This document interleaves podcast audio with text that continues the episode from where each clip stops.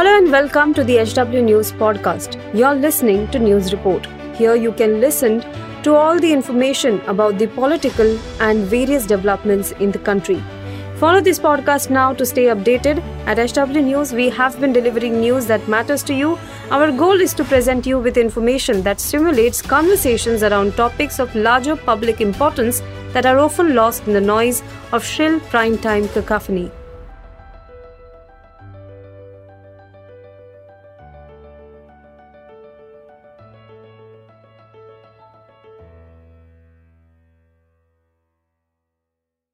नमस्कार दोस्तों, आप देख रहे हैं एच डब्ल्यू न्यूज़ और मेरा नाम है सुन कनौजिया सुप्रीम कोर्ट के एक फैसले से एक बार फिर से केंद्र सरकार और कोर्ट के बीच तनातनी बढ़ सकती है। सुप्रीम कोर्ट ने चुनाव आयुक्तों की नियुक्ति को लेकर एक ऐतिहासिक फैसला सुनाया है। कोर्ट का क्या फैसला है और इस फैसले से कैसे केंद्र सरकार नाराज़ हो सकती है, ये मैं आपको इस शो में बताऊँगा। लेकिन उसके पहले मेरी आपसे अपील है कि आप इस वीडियो को बड़े पैमाने पर शेयर करें और सुप्रीम कोर्ट के इस फैसले पर आपकी क्या राय है, आप हमें ज़रूर साझा करें। सबसे पहले मैं आपको बताता हूँ कि पूरी खबर क्या है। सुप्रीम कोर्ट ने आज एक ऐतिहासिक फैसला सुनाते हुए यह आदेश दिया है कि अब चुनाव आयुक्तों की नियुक्ति अब सिर्फ़ केंद्र सरकार नहीं करेगी। कोर्ट ने आदेश दिया है कि पीएम लोकसभा में नेता प्रतिपक्ष और सीजीआई का पैनल इनकी नियुक्ति करेगी। पाँच सदस्यीय बेंच ने कहा है कि ये कमेटी नामों की सिफारिश राष्ट्रपति को भेजेगी। इसके बाद राष्ट्रपति इस पर मोहर लगाएँगे। उच्च न्यायालय ने अपने आदेश में साफ़ कहा है कि यह प्रोसेस तब तक लागू रहेगी जब तक संसद चुनाव आयुक्तों की नियुक्ति को लेकर कोई कानून नहीं बना लेती है। सुप्रीम कोर्ट ने अपने फैसले में कहा है कि यह चयन प्रक्रिया सीबीआई डायरेक्टर के तर्ज पर होनी चाहिए। जस्टिस एम जोसेफ ने इस पूरे मामले की सुनवाई के दौरान कहा कि लोकतंत्र को बनाए रखने के लिए चुनाव प्रक्रिया की निष्पक्षता बनाई रखनी चाहिए। नहीं तो इसके अच्छे परिणाम नहीं होंगे। उन्होंने कहा कि वोट की ताकत सुप्रीम है, इससे मज़बूत से मज़बूत पार्टियाँ भी सत्ता हार सकती है। इसलिए इलेक्शन कमीशन का स्वतंत्र होना ज़रूरी है। यह भी ज़रूरी है कि ये अपनी ड्यूटी संविधान के प्रावधानों के मुताबिक और कोर्ट के आदेशों के आधार पर निष्पक्ष रूप से कानून के दायरे में रहकर निभाएँ। मुख्य चुनाव आयुक्त और चुनाव आयुक्त की नियुक्ति को लेकर फ़िलहाल देश में कोई कानून नहीं है। नियुक्ति की प्रक्रिया केंद्र सरकार के हाथ में है। अब तक अपनाई जाने वाली प्रक्रिया के मुताबिक सचिव स्तर के मौजूदा या रिटायर्ड हो चुके अधिकारियों की एक सूची तैयार की जाती है।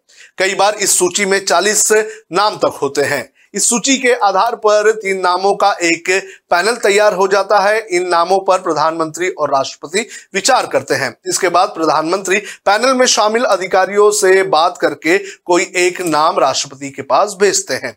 इन नाम के साथ प्रधानमंत्री एक नोट भी भेजते हैं। इसमें उस शख्स के चुनाव आयुक्त चुने जाने की वजह भी बताई जाती है। देखा जाए तो इस प्रक्रिया में सरकार का पूरा रोल होता है। इनका कार्यकाल छह साल या पैंसठ साल की उम्र, जो भी पहले हो, वो होती है। इस प्रक्रिया से चुनाव आयुक्त चुने जाते हैं और इनमें जो सबसे सीनियर होता है, उसे मुख्य चुनाव आयुक्त नियुक्त किया जाता है। अब चुनाव आयुक्तों की नियुक्ति का सवाल कब उठा, ये मैं आपको बता देता हूँ। साल 2018 में चुनाव आयुक्त के कामकाज में पारदर्शिता को लेकर कई याचिकाएँ दायर हुई थी। इसमें यह मांग की गई थी कि मुख्य चुनाव आयुक्त यानी कि सीईसी और चुनाव आयुक्त यानी कि ईसी की नियुक्ति के लिए कॉलेजियम जैसा सिस्टम होना चाहिए। सुप्रीम कोर्ट ने इन सभी याचिकाओं को क्लब करते हुए इसे पाँच जजों की संविधान पीठ को भेज दिया था। सुप्रीम कोर्ट इसी मामले की आज सुनवाई कर रहा था। सुनवाई के दौरान सुप्रीम कोर्ट ने सीईसी और ईसी की नियुक्ति प्रक्रिया पर सवाल उठाए थे।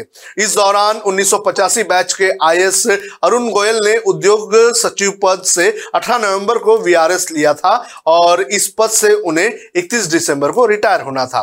गोयल को 19 नवंबर को चुनाव आयुक्त अपॉइंट कर दिया गया। इस नियुक्ति पर सीनियर एडवोकेट प्रशांत भूषण ने एक याचिका दायर करके सवाल उठाए थे। पिछले दिनों कोर्ट ने मामले की सुनवाई के दौरान केंद्र सरकार से चुनाव आयुक्तों की नियुक्ति के अपॉइंटमेंट की फ़ाइल मांगी थी।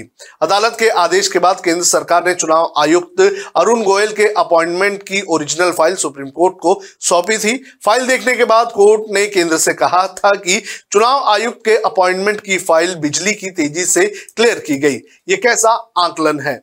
सवाल उनकी योग्यता पर नहीं है, हम अपॉइंटमेंट की प्रोसेस पर सवाल उठा रहे हैं।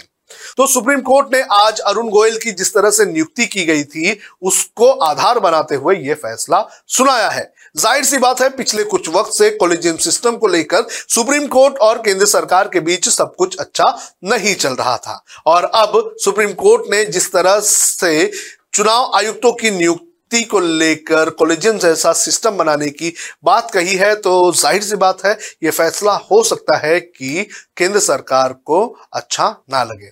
देखना यह ज़रूरी है कि सरकार की तरफ़ से इस पूरे मामले पर क्या रिएक्शन आता है और इस पूरे मामले पर आगे किस तरह के डेवलपमेंट्स होते हैं।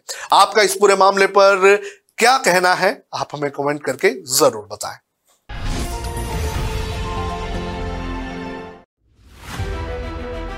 If you like this episode, please rate us with 5 stars right now. HW News podcasts are available on BingePods and all other audio platforms.